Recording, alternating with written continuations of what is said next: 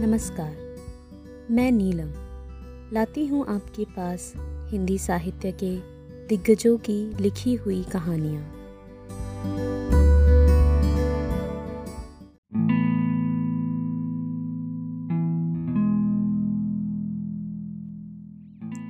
आज मैं आपके लिए लाई हूँ मुंशी प्रेमचंद की लिखी हुई कहानी मंत्र।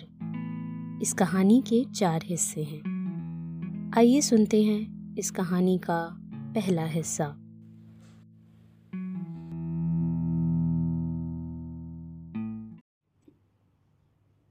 संध्या का समय था।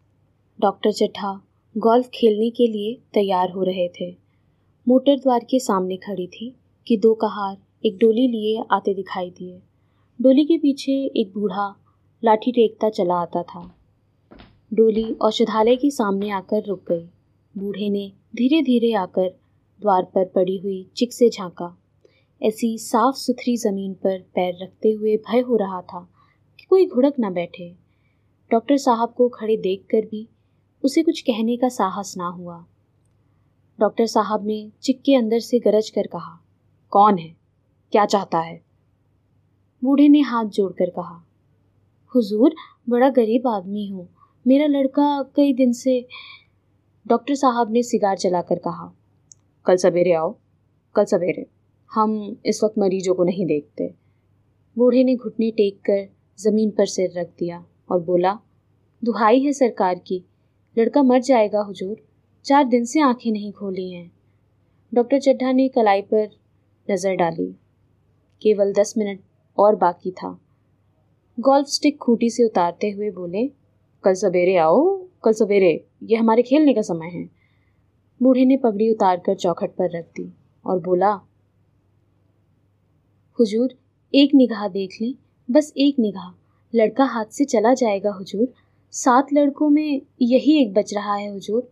हम दोनों आदमी रो रो कर मर जाएँगे, सरकार। आपकी बढ़ोती हुए दीन बंधु।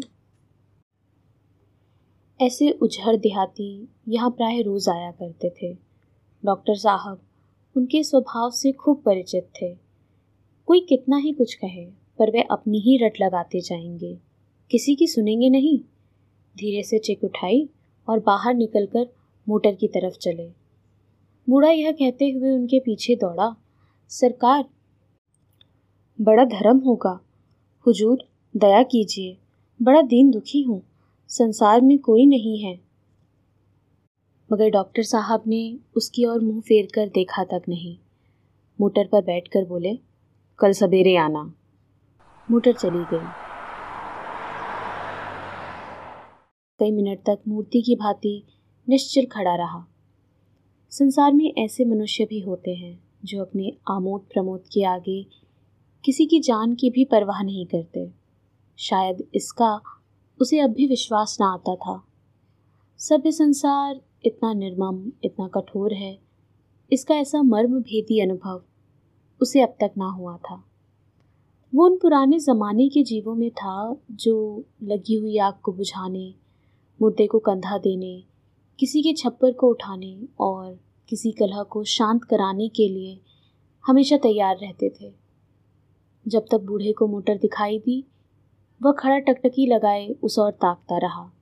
शायद उसे अब भी डॉक्टर साहब के लौट आने की आशा थी। फिर उसने कहारों से डोली उठाने को कहा। डोली जिधर से आई थी, उधर ही चली गई। चारों ओर से निराश होकर वह डॉक्टर चड्ढा के पास आया था। इनकी बड़ी तारीफ़ सुनी थी।